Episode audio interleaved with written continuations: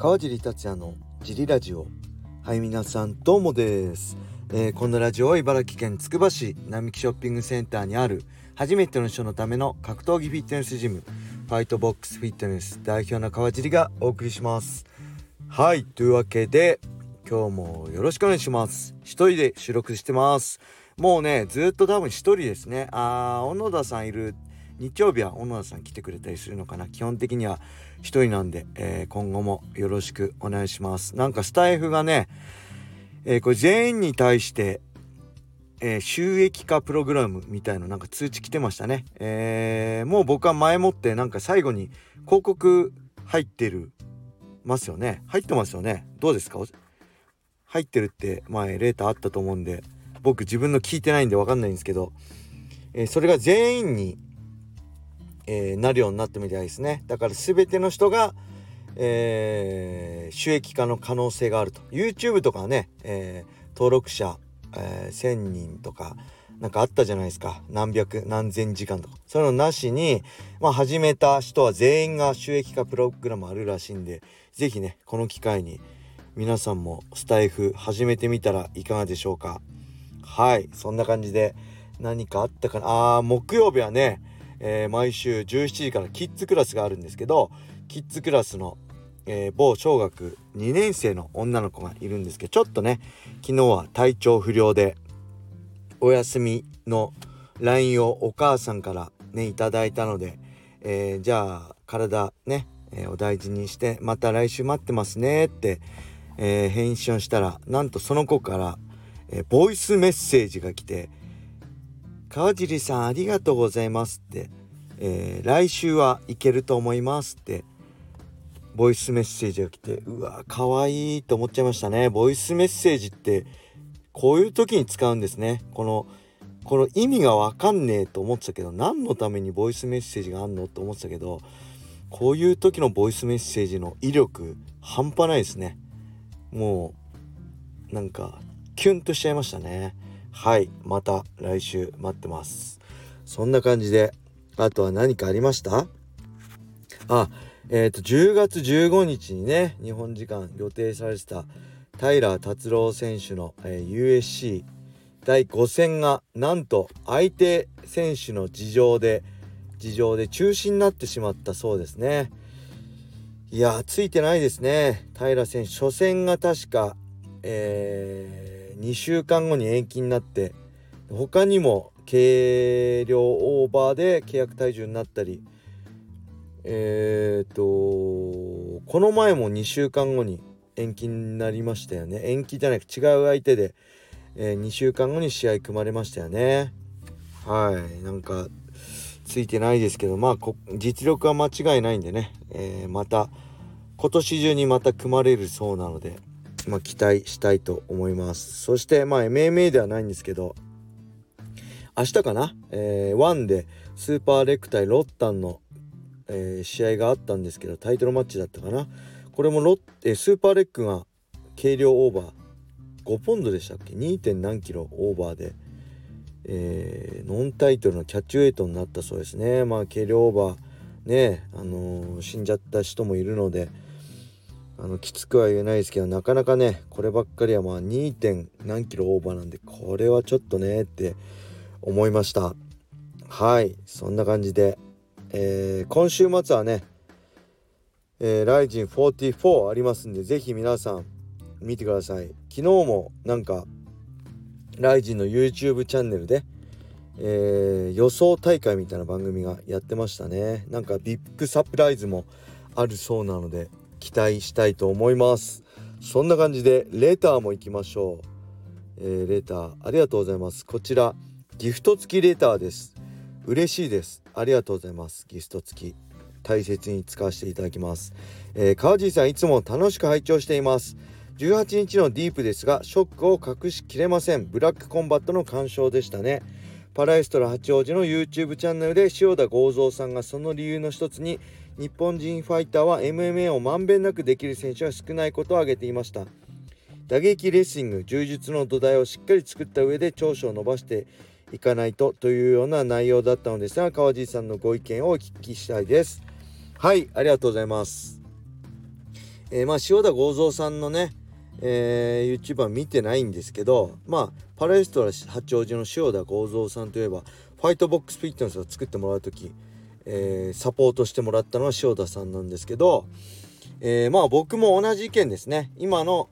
えー、いわゆる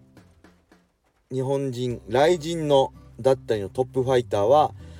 一つ突出した武器。まあほとんどが打撃ですよね。打撃が突出してますがその他まああとは打撃を生かすためにテイクダウンディフェンスは得意だったりしますがそれ以外のことがちょっと、えー、まだどうなのかなっていう選手が多いかなと思いますね。えー、っとまあ点数で言えば打撃は120点。テイクダウンディフェンスも100点。だけどえー、テイクダウン寝技の技術が、まあ、50点とか60点のイメージでしょうか。例えば世界の、まあ、 UFC のトップファイターとかは全てが、えー、打撃、えー、テイクダウンディフェンス、えー、テイクダウン、まあ、寝技、ね、フィジカル、ね、パワースタミナ。全てが100点。プラス自分の得意なところが120点で突出していると。えー、まあ打撃だったら打撃グラップリングだったらグラップリング。そういうイメージですね。だから、えー、打撃と打撃だったら互角に勝負できるけど、えー、100点のグラップリングで攻められると勝てないとか。まあそういうイメージはすごい僕もずっと感じてました。でそうでない選手が今週末に戦う金原選手ね。金原選手はまあ全てまんべんなくできる。そして他にも斉藤選手なんかもまんべんなくできる選手だと思ってます。えー、うん、で何が理由なのか分かりませんがまあ打撃のレベルはね僕はもう世界的に見ても劣ってないと思うんですよ。やっぱ組み技のレベルは正直、えー、ライジントップファイター、えー、フェザー級トップファイターとか劣っている人じゃないかなって感じますね。で僕らの時代はまあ何よりもまあ僕がいつも言ってるレスリングが MMA の軸なんでレスリングそしてグラップリングねここを強化してれば自分で選択できるんですよね。打撃で戦いたければタックル切って、えー、打撃で戦うし倒したいんであれば、えー、打撃からテイクダウンして倒して寝技に持ち込めばいい。やっぱ軸は MMA であり組み技であると思うのでやっぱりまんべんなくできた上に自分の突出した武器を作るっていうのは今の MMA だと思うし僕もそれを目指してずっとやってきましたね。まあ僕の後年ね最後の方はもう目怪我してからは唾液が使えなかったので、えー、組み技主体になりましたけどずっと、えー、まんべんなくやりつつ僕は得意の組で、えー、勝てるような戦い方をやってきました、まあ、今でもそれがベストだと思ってますね。まあそういう意味ではなかなかえー、今のファイターはうん塩田剛三さんと僕も同意見です。はい。そんな感じでしょうかね。まあ難しいんですよね。やること多いからあのー、時間かけてやっぱ打撃で始まる競技だから打撃で一番やらなね手っ取り早いっていうのもあるし軸はレスリング組み技であっても打撃ができないね。ただあの打撃のできないグラップラーだと今の時代通用しないんでもちろん打撃はとても大事なんですけど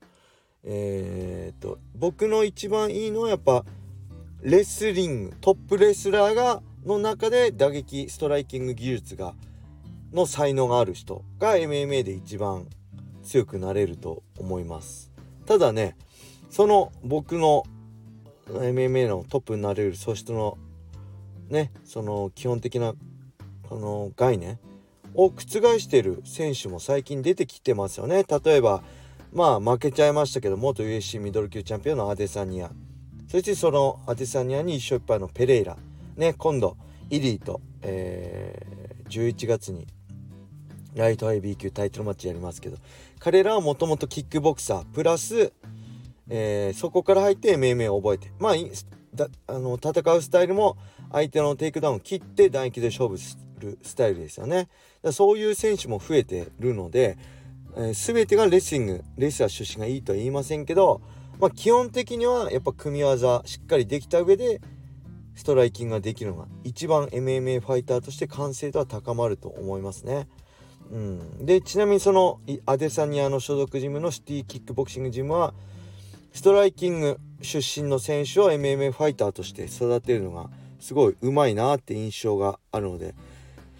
えー、まあ、ストライキング出身の人はねシティキックボクシングとかに、まあ、今アメリカ行くのがね流行ってますけどオーストラリオーストラリアのシティキックボクシングジムなんかに行くのも一つの手なんじゃないかなって個人的には思ってるしその辺の技術がどういう練習スタイルねどういう指導スタイルなのかすごい気になってますね。はい。そんな感じです。えー、それじゃあ終わりにしましょうか。レーターもねまああと何個か来てるんですけど是非皆さんレーターもお待ちしております。それでは皆様良い一日を。またね